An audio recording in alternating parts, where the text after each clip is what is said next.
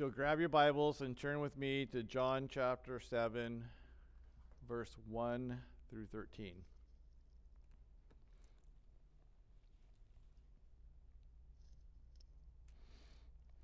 After this, Jesus went about in Galilee. He would not go about in Judea, because the Jews were seeking to kill him. Now the Jews' feast of booths was at hand. So his brothers said to him, Leave here and go to Judea, to Judea, that your disciples may also see the works that you are doing. For no one works in secret if he seeks to be known openly. If you do these things, show yourself to the world. For not even his brothers believed in him. Jesus said to them, My time has not yet come, but your time is always here. The world cannot hate you, but it hates me because I testify about it, that its works are evil. You go up to the feast. I am not going up to this feast, for my time is not yet fully come. After saying this, he remained in Galilee. But after his brothers had gone up to the feast, he also went up, not publicly, but in private. The Jews were looking for him at the feast and saying, Where is he? And there was much muttering about him among the people, while some said, He's a good man Others said, No, he is leading the people astray. Yet for fear of the Jews, no one spoke openly about him. You can be seated.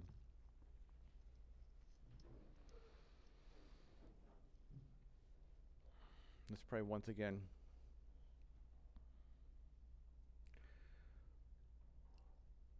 Father, empower the preaching of your word.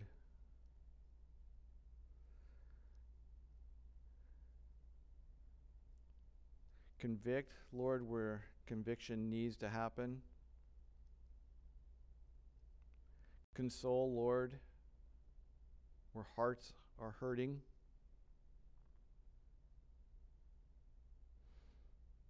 Cause us to love you, Lord.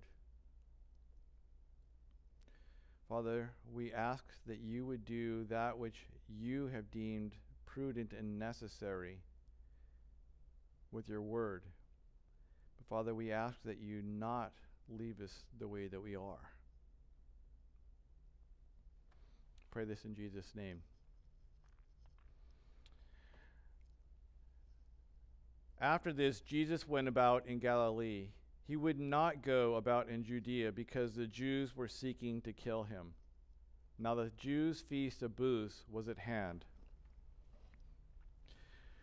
John began his gospel by taking us to the mountaintop in his exaltation and proclamation of who Jesus is. The first five verses of the book of John are sublime in their explanation of who this Jesus is. So much so that for the first three centuries of the church, it was these verses that captivated the church fathers. It was these verses that they meditated on more than any other. It was these verses that propelled them in their preaching of Jesus Christ, the Son of Man, the Son of God. John 1 1 through 5. In the beginning was the Word, and the Word was with God, and the Word was God. He was in the beginning with God. All things were made through him, and without him was not anything made that was made. In him was life, and the life was the light of men. The light shines in the darkness, and the darkness has not overcome it. The rest of the book of John is just a reiteration of the first five verses of John. It's just an explanation or an expansion of these verses. John, then, beginning in verse 9, lays out the reality of what we should expect to see in his gospel account. Verses 9 through 13 the true light, which gives light to everyone, was coming into the world. He was in the world, and the world was made through him, yet the world did not know him. He came to his own people, and his own people did not receive him. But to all who did receive him, who believed in his name, he gave the right to become children of God, who were born not of blood, nor of the will of the flesh, nor of the will of man, but of God. And John ends these thoughts with verse 14 And the Word became flesh and dwelt among us, and we have seen his glory, glory as the only Son from the Father, full of grace and truth. As we've traveled through this gospel, we have seen more and more the reality of these truths. These beginning verses being lived out in the person and life of Christ. And as John has taken us along in his account, we've had to leave that mountaintop of chapter 1 and begin traveling down into the valley, down into the battleground that proves the reality of what was proclaimed on the mountaintop. Before Jesus was baptized, there was a general hope, an, ex- an, expectation, and even an eagerness that the Messiah would soon be coming on the scene.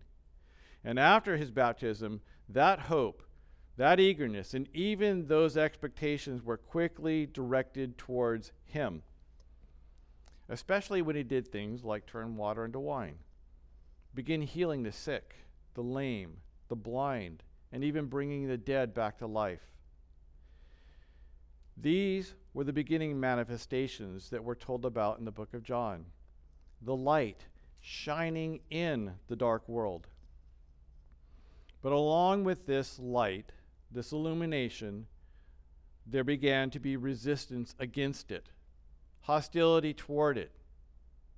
We're given hints of this beginning in chapter 3, when Nicodemus comes to Jesus inquiring of him trying to, trying to determine who he was, especially in light of the signs and wonders that he was doing when held up alongside of his very questionable teaching. The separation between the light and the dark then continued to be revealed to us in chapter 5 when we see Jesus standing in the middle of the false worship at the pool of Bethesda. The false worship that is using his father's name and temple as its centerpiece. In the midst of this, he heals a lame man as further illumination of the truth of God's word, as further illumination of the darkness that these people were walking in. This brings about more hostility towards him by the established religious system Verse 18 of chapter 5 tells us this is why Ju- the Jews were seeking all the more to kill him, because not only was he breaking the Sabbath, but he was even calling God his own Father, making himself equal with God. The events that we covered in chapter 6 happened a full six months after the healing of the lame man at the pool of Bethesda. They were all focused on those that considered themselves disciples of Christ. People who were with him on a daily basis, who watched him heal the sick, the blind, and the lame. People who John had not yet referred to as the Jews, even though they were Jewish. These, see, these people seemed to be walking in the light, with the light and desired to even have this light shine on them. That is, until the light was directed towards them. This is what happened in chapter 6.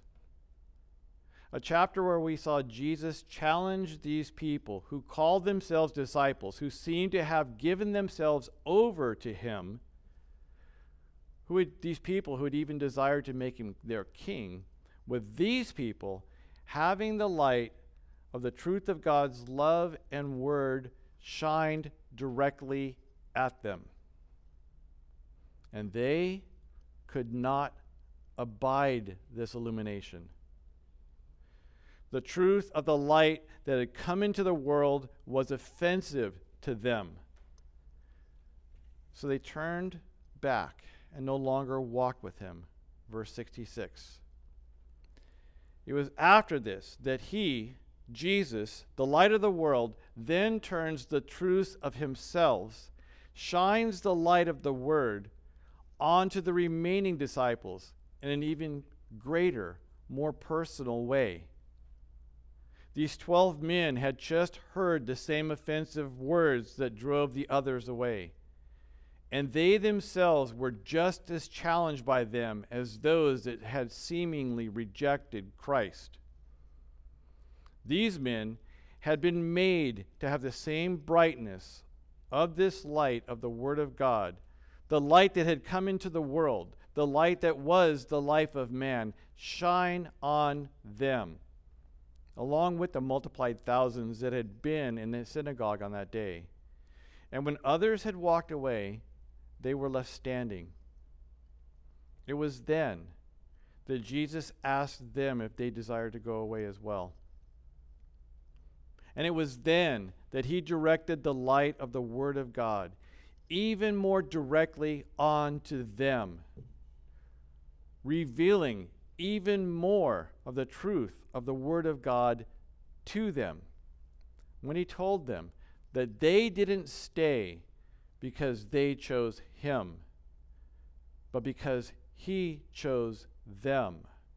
Verse 70. And even revealing to them that one of their group, the men that think that they chose to stay, the one that one of the twelve that were remaining, left of the thousands that had been there, that one of them would betray him. This is the reality of light.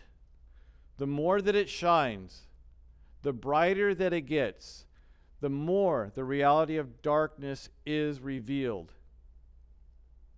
And John continues taking us down from that mountaintop of chapter 1 in our account today. Once again, another six months have gone by since the events of chapter 6. The Passover is long gone. Spring has been replaced by summer. Summer has been replaced by fall. The feast of booths was at hand. And we are now closing in on the end of the ministry and life of Jesus. And as he continues to shine his light into the dead, dark world, the world does the only thing that it can do, the only thing that it desires to do. It makes the free will choice to reject him. But does darkness actually ever choose to flee from light? Is this the reality that we know? Have we ever turned a light on in a room and seen the darkness choose not to flee? Or does it do the only thing that it can do? Flee, because it is not light. It has been rejected by the light. We Christians can be discouraged by the events that are unfolding around us, thinking that the light of the world is being overcome by darkness. This seems to be the reality of what we're seeing happening all around us. But the truth is, there's no such thing as darkness. Darkness is only an absence of light. Wherever light shines, darkness is made to flee. Well, that's not very comforting.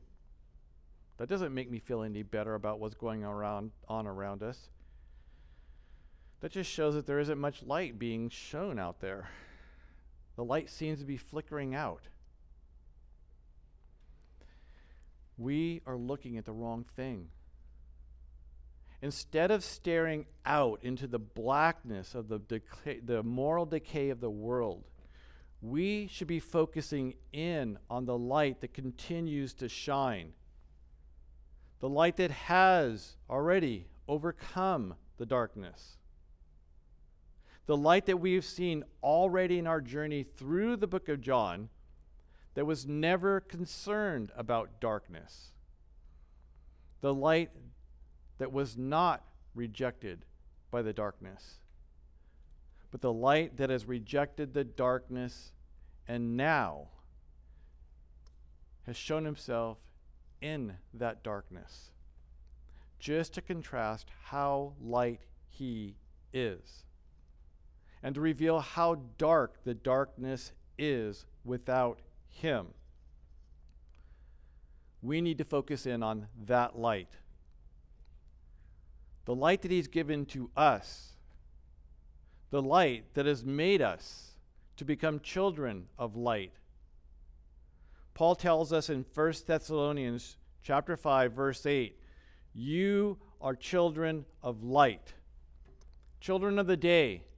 We are not of the night, not of darkness. Let us not focus on the non reality of the darkness around us, but let us live in the reality of the light that has been made to shine in us, around us, and even through us. Our account today makes this reality more personal. The events and interactions of chapter 6 were seen through a wide view lens, capturing the expanse of the crowd that was following Christ and focusing in on only one person, and that was Jesus. But in our account today, that lens has been tightened up and, and focuses in on a select group of people, an intimate group that had lived with Jesus, that shared the same mother that he had, who had grown up in the same home with him. Who, if there were any, ever any, that really would know Jesus, it would have been them. Those that are referred to as the Jews desired to kill Jesus. That's what we're told in our verses. This isn't hyperbole, this was reality. And because of this, Jesus had remained in Galilee, had remained in his home territory, had been with his family, and had continued to teach, to heal, to shine the light of the word into the world. And into this reality were once again brought. Only time only this time the reality of verse 11 of chapter 1 is actually highlighted where it says he came to his own and his own did not receive him. In chapter 2, we are told that after he turned water into wine, he went home and spent time with his mother and brothers. Verse 12. And this section of Scripture bolsters the truth that is given to us in chapter 4, verse 44, that says that a prophet has no honor in his own hometown. And outside of the commentary by John given to us here, what the brothers have said to, to Jesus in our account today could have seemed to be encouraging statements, encouraging him to go to Judea, to the masses that would be at the Feast of Tabernacles, to go and prove that he was the light, that he was the promised Messiah. But verse 5 gives us all the information that we need to know to prove that this was not the case, for not even his brothers believed in him. And what his brothers say to him in verses 3 and 4 are filled with contempt and mockery. The sentiments that are displayed here are much the same as the ones that are displayed in Genesis chapter 37, verses 18 and 20. Verses that describe the thoughts and feelings of the brothers of Joseph toward him. They say, They saw him from afar, and before he came near to them, they conspired against him to kill him. And they said to one another, Here comes that dreamer. Come now, let us kill him and throw him to one of the pits. The difference is that the brothers of Jesus were content with allowing the Jews to do their dirty work instead of actually carrying it out themselves as the brothers of Joseph were willing to do. Verses 3 and 4. So his brothers said, Leave here and go to Judea, that your disciples may see the works that you are doing. For no one works in secret if he seeks to be known openly. If you do these things, show yourself to the world. The statements made by his brothers about him going up to Judea prove the mockery that they're attempting. They had bad intentions and a bad understanding of who their earthly brother was. They thought that he wanted to be known openly. They thought that he wanted to receive notoriety from the world, to become a worldwide sensation. And they thought that he was a coward, which is why, even though he had those aspirations of becoming a superstar, he remained in the boonies of Galilee. But with all this said, we need to ask ourselves why was this added here? Why is it important for us to know about this? To know how Jesus' brothers thought about him? What difference does it make? There's another occasion that his brothers are mentioned when they, along with Mary, come to get him in Mark 3. The account of Mark 3 is very informative as to why this account was added here. In Mark 3, after Jesus had to- chosen the 12, after he had told them to have a boat ready for him in order that the crowd that had gathered wouldn't crush him, after that, we're told, verses 20 and 21, then he went home, and the crowd gathered again so that they could not even eat. And, as when, and when his family heard it, they went out to seize him, for they were saying, He's out of his mind. But these aren't the verses that I was thinking about concerning why this tidbit of information was given here. Those are verses 31 through 35, which says, And his mother and brothers came, and standing outside, they sent to him and called him. And a crowd was sitting around him, and they said to him, Your mother and your brothers are outside seeking you. And he answered them, Who are my mother and my brothers? And looking around at those who sat around him, he said, Here are my mother and my brothers. For whoever does the will of God, he is my brother and sister and mother. Here is why we've been given this account today, why we have been told about this encounter, and even what we're supposed to glean out of it. For who among us has not had our biological family at some point stand up, stand up and tell us, Don't play high and mighty with me. I know who you are. They remember who we were. And that we're no better than they are. And they're right. Because outside of God choosing us and regenerating us, and most importantly, cleansing the stain of sin and then making propitiation for that sin, we would be just like them sons of darkness. But this is not who we are any longer. But this was not the reality for Jesus, though. He had never sinned. These, his brothers, couldn't throw the sin of his youth into his face. He had lived a perfect life, his whole life. All they had was bad perceptions of his intended meaning to throw at him. Has this ever happened to you as well? Have you ever had someone accuse you and make an accusation about your motives for an action that you have done?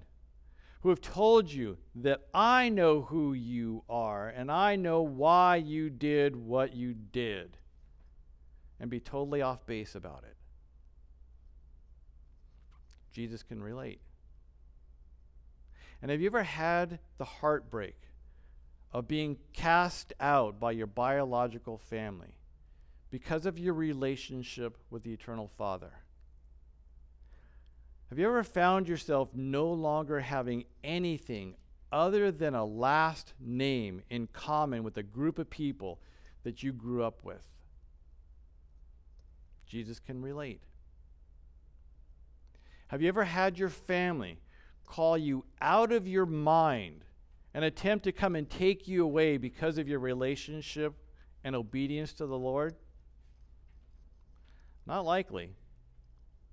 But many of us know the truth that Jesus stated that those within the family of God are more our family than any biological relationship that we might have. These sitting around you are your brothers and your sisters, your mother and your father But as some of you have come to find out, as we have, there is nothing more gracious than to have God, have your biological family, also be your spiritual family as well.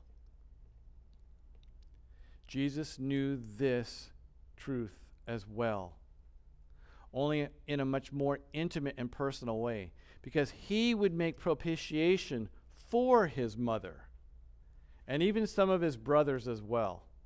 They had been given him by his father. He knew how amazing it is to be related spiritually to each other. But also at the same time, this account this little vignette within this account is given us in order that we not disregard the humanness of Christ. We're told in Isaiah 53 3, He was despised and rejected by men, a man of sorrows and acquainted with grief. And as one from whom men hide their faces, he was despised, and we esteemed him not. Think about the sorrow that had to weigh heavy upon Christ. To have his entire family reject him. To have those that should have known because they had grown up with him. To have them not even know his character. To have them actually think wrongly about his character. It's one thing to be despised and rejected by those that are outside of your bubble. But how much more must the sorrow have been to have this be the truth concerning those within it? And we can try and diminish, diminish this and say that this really w- wasn't painful for Christ. After all, he had that relationship with his Father, and he had that relationship with the disciples. And knowing God, knowing God makes all pain go away. Really? Is this the reality that you know? Does your relationship with the Lord ever stop the pain and heartache from that that happens when you're attacked by a biological family or by anybody? Don't get me wrong knowing that Christ has redeemed you, being able to cast our cares upon Him because He cares for us, is amazing and completely healing. But it doesn't stop the pain in that moment. And as proof of this, we have the shortest verse in the Bible John chapter 11, verse 35. Jesus wept. But you can counter, but we don't know why Jesus wept. We're never told why he wept. And be that as it may, no one ever weeps out of indifference. Even when a person weeps because of surprise or happiness, that is a deeply felt emotion. And then there's people that cry or weep when they get mad or angry. Again, a deeply felt emotion. No matter how you try to disprove it, Jesus wept because he felt something, because he had some deep felt emotion of some kind. The truth is, he had more deep felt emotion, more than all men, more than all men combined. And he wept because in that moment, even though he had more than any other man, he had the most intimate relationship with both the Father and the Spirit. And even in that moment, he was surrounded by his disciples and his apostles. Even in that moment, he was overcome with emotion because of the pain and the sorrow that was going on around him, and even because of him. And this encounter on this day had to have hurt as well. You can't have your family attack you and not have it hurt. But that didn't cause Jesus to lash out at them. And it didn't cause him to shrink back from telling the truth to them either. And as we'll find out soon enough, it didn't cause him to alter his plans. Verse 6 Jesus said to them, My time has not yet come, but your time is always here. In this statement, Jesus isn't speaking of his hour, the hour that is mentioned earlier in John, which is his time of death. We know this because the words here, meaning time, are not the same as the ones that are used there, meaning his hour. What Jesus is doing here is creating the same sort of separation between himself and his brothers that he did between Mary and himself in chapter 2, verse 4, when he said to Mary, his mother, What have I to do with you? Just as in that statement, he wanted to ensure that these men knew that there was a separation between them and Jesus. A point that he makes clear in verse 7 when he tells them that the world cannot hate them. Here again, we are given an imperative, meaning that it is truth. Much like in our last section, chapter 6, when Jesus told those that claimed to be his disciples that they could not come to him unless the Father drew them. The world cannot hate you. He didn't say to his brothers, The world may not hate you. He didn't say to them, eh, The world probably won't hate you. The world cannot hate you because the world can only do that which is its character. But the world does hate me. There are those within Christian circles that claim that this is hyperbole on the part of Jesus, that Jesus is speaking over the top, that he's using language to make a point, and he didn't actually think that the world hated him. But there's nothing within this section of Scripture or any part of Scripture to support such a claim. A claim that is made to give credence to the semi Pelagian view concerning the free will of man.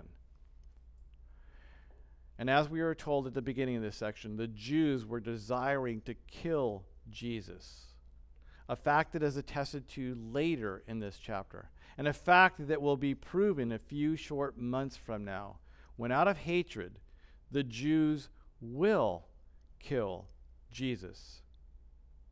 And they will kill him for the exact reason that he tells these, his biological brothers, today. Because he testifies that its works are evil. We are then told in verses 8 and 9 that he concluded this conversation with his brothers by telling them to go up to the feast that he wasn't going, simply, simply because his time had yet not fully come. They went, and he stayed.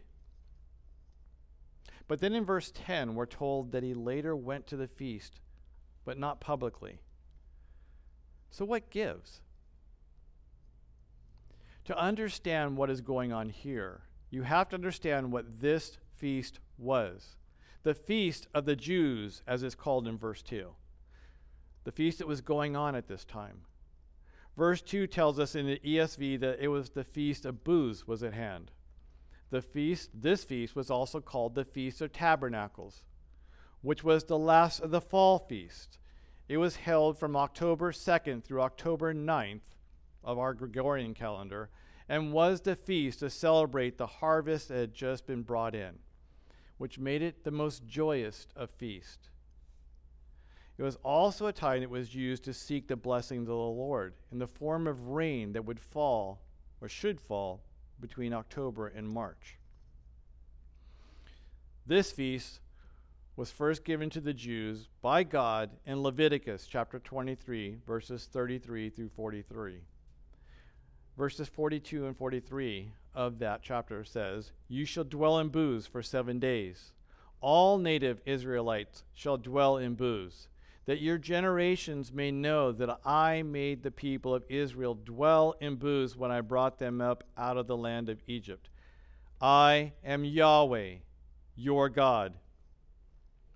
These booths were called in Hebrew Sukkoth, which is why the Jews called this feast the Feast of Tabernacles, because Sukkot means the same as Sukkot, or in Hebrew, tabernacles. In any event, the feast was to last for seven full days, with the first and the last days being full holy days, meaning no work could be done at all. Those middle days were more relaxed, where people could go about doing things, hanging out, but nothing that could be considered work, such as laundry or sewing or any manual labor. And this feast was a mandated feast, which means that there would have been a huge crowd streaming into Jerusalem for it it would have been a pilgrimage of epic proportions. And it would have been the expectations of not only the religious leaders, but also the common people, that Jesus would have been there early, teaching, healing, doing his thing. This was the setting that his brothers were trying to convince him to go show himself at they must have been able to tell that he wasn't preparing himself to head off to this feast as they were, which is why they thought wrong about him in the first place. They must have thought that his not preparing to go to the feast was either because he knew that he was a fake or because he was a coward. But he was neither. He had nothing to prove to these people. And he would not be going to this feast for the same reason that his brothers were going. For them, this was the feast of booths. For Jesus, this was the feast of booths that God had ordained. Jesus told his brothers in verse 8, You go up to the feast. I am not going up to this feast, for my time is not yet fully come. There is an emphasis here in this verse that is intended, but it was also more likely than not missed by them, just as much as it was missed by us. That emphasis was this feast. He told them to go up to the feast, but that he would not be going up to this feast he would not be going to a feast.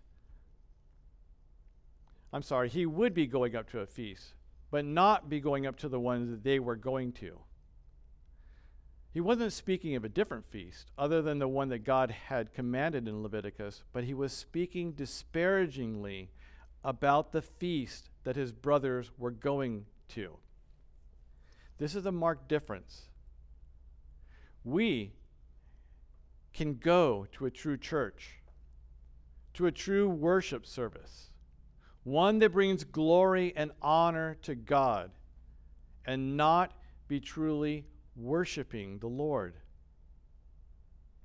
By the time that Jesus was alive, the Feast of Booths or Tabernacles had lost most of its original meaning. It had gone from being a worship service to a religious service. The Jews no longer lived in meager huts for a week in commemoration of the Exodus period. They hired contractors to come in and build them elaborate little huts that they would all hang out in. They no longer came to give true thanks for the mercy that God had bestowed on them. This had become a party. It had become a religious spectacle, a spectacle that had somehow gotten tied in with the religious expectations of the coming Messiah, the Messiah that would set them free from Rome, that would provide abundantly for them, and would usher in the new earthly kingdom that they wanted. The statement made by Jesus in verse 8 ties directly in with what we saw happen in chapter 6 when a mob of so called disciples decided it was their time to make Jesus their king. Something that he would not allow to happen, which is why he wouldn't participate in this feast. A feast that was no longer all about what God had done for them but more about what they expected God to do for them.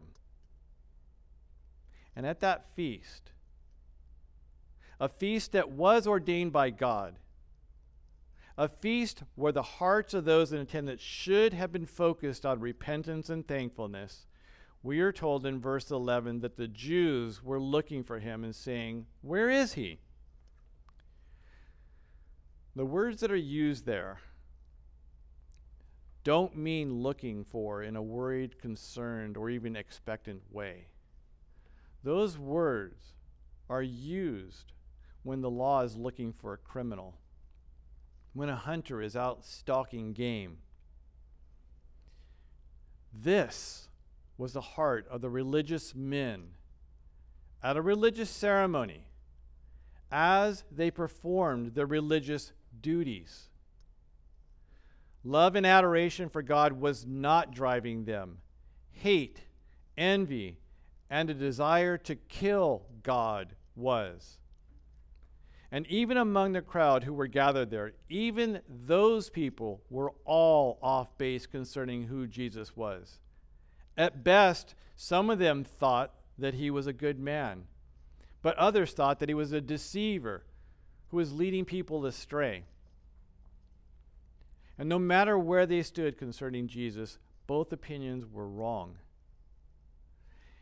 And even more fundamentally, was the truth that both groups knew that they were wrong, which is proven by verse 13, which says, Yet for fear of the Jews, no one spoke openly of him.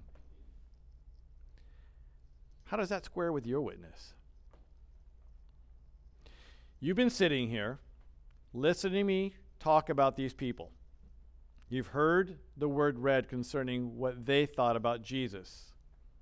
And you should have come to some sort of opinion about them because of verse 13.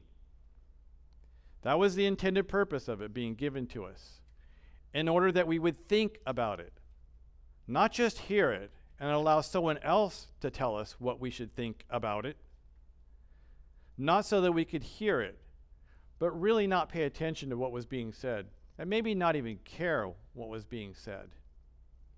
We are given these verses in order to think about them. So, what did you think when you heard that none of them would utter the name of Jesus because they were afraid of the Jews? Did you think, man, that's probably a smart thing to do? Or did you think that they were cowards or did you think something in between? Well, let me ask you a follow up question. Why do you not speak openly about Jesus? Why is it that all too often, even though that you know you've been given the perfect opportunity to speak to a person about Jesus, you don't? Let me tell you, and if you haven't seen the signs around us, you need to open your eyes. There is coming a day when there will be reason to fear speaking openly about Jesus. If you're afraid to speak his name now, what makes that you're going what makes you think that you're going to be courageous then? And if history were being written for future, future generations to read concerning life with Christ here, now, what would you want to be written about you? Especially in light of what Jesus said to his disciples in Matthew 10. Speaking to his disciples, as he's about to send them out to witness about him, he tells them con- the truth concerning the world that it's dark and that it hates him and it will hate them as well. He tells them to beware of men, to understand that they will be persecuted, hated, killed. But then he says, not to fear men. Fear God, for men can only kill the flesh. God kills flesh and then condemns to hell. He finishes that thought up with this verse 32 and 33. So everyone who acknowledges me before men, I also will acknowledge before my Father who's in heaven. But whoever denies me before men, I will also deny before my Father who's in heaven. If acknowledging Christ before men can be equated to Christ acknowledging us before his Father in heaven, then it has to be much more than just showing up at a church service. And if denying Christ before men can be equated to denying us before the Father, then this has to be much more than you just saying, I don't know him. Think on these things.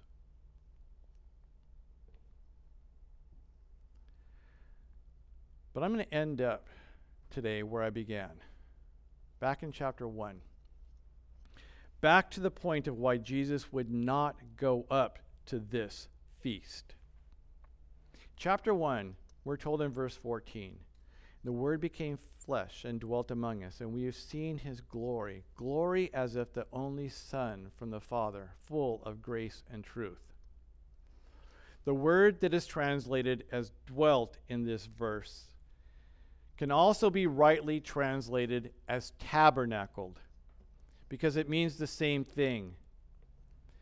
The Feast of Tabernacles was given by God to commemorate the miraculous provision given by Him to His chosen people as He carried them through the wilderness for 40 years, a time when they were sojourners in a land that was not their home a time is when they lived as exiles in a foreign land. A time when they lived in temporary housing. They were housed in tents. It was a time when he provided bread from heaven in the form of manna. It was a time when he went before them as a cloud during the day, and he protected them as a pillar of fire by night. It was a time that he provided water for them out of a rock that was struck for them. All of this was grace upon grace. And all of it foreshadowed the reality of the Word that became flesh and tabernacled among them at that time. Jesus could not go up to that feast the one that was no longer in celebration of what God had done in the wilderness, that was no longer centered on a relationship with Him, and no longer pointed to the reality of the true tabernacle that would go up to the Feast of Tabernacles. Jesus could not go up to that feast. The one that was now centered around the felt needs of these people the one that looked forward to their version of the Messiah, the one that this true Messiah could not give credence to by showing up at. He would go up to the true feast. He would go to reveal that he was the true tabernacle, the one into which all that belong to the Father, who have been given to the Son, will enter into communion with the Father through Him. The true tabernacle, in which we who are called children of light, children of God, now and forevermore make our dwelling in. This is why, from the very beginning of, of the Christian church, the church has never celebrated the Feast of Tabernacles. That feast, the original feast, was full of grace and truth. But that feast was merely a shadow of the reality of the even greater grace, the fulfillment of truth in the real feast that was given the church in the body and blood of the Word that is tabernacled with us. We have been given a feast that we are commanded to celebrate. Not once a year, bringing our offerings to God, but as often as we gather together in remembrance of the one that has given himself once and for all time as the only offering that could satisfy the debt that we owed. And he has carried most of us here for more than 40 years. In him, we are sojourners in a world that is not our home. And in him, we are traveling towards home, to a home whose foundation is not built by man. And in him, we have been provided eternal bread of life and given living water for all eternity. Christ has gone up to a greater feast and He has made a way for us to go as well. Now, let us go up to that feast, praising the name of the Father who has given us the Son, the Word that has become flesh and tabernacled with us. Let's pray.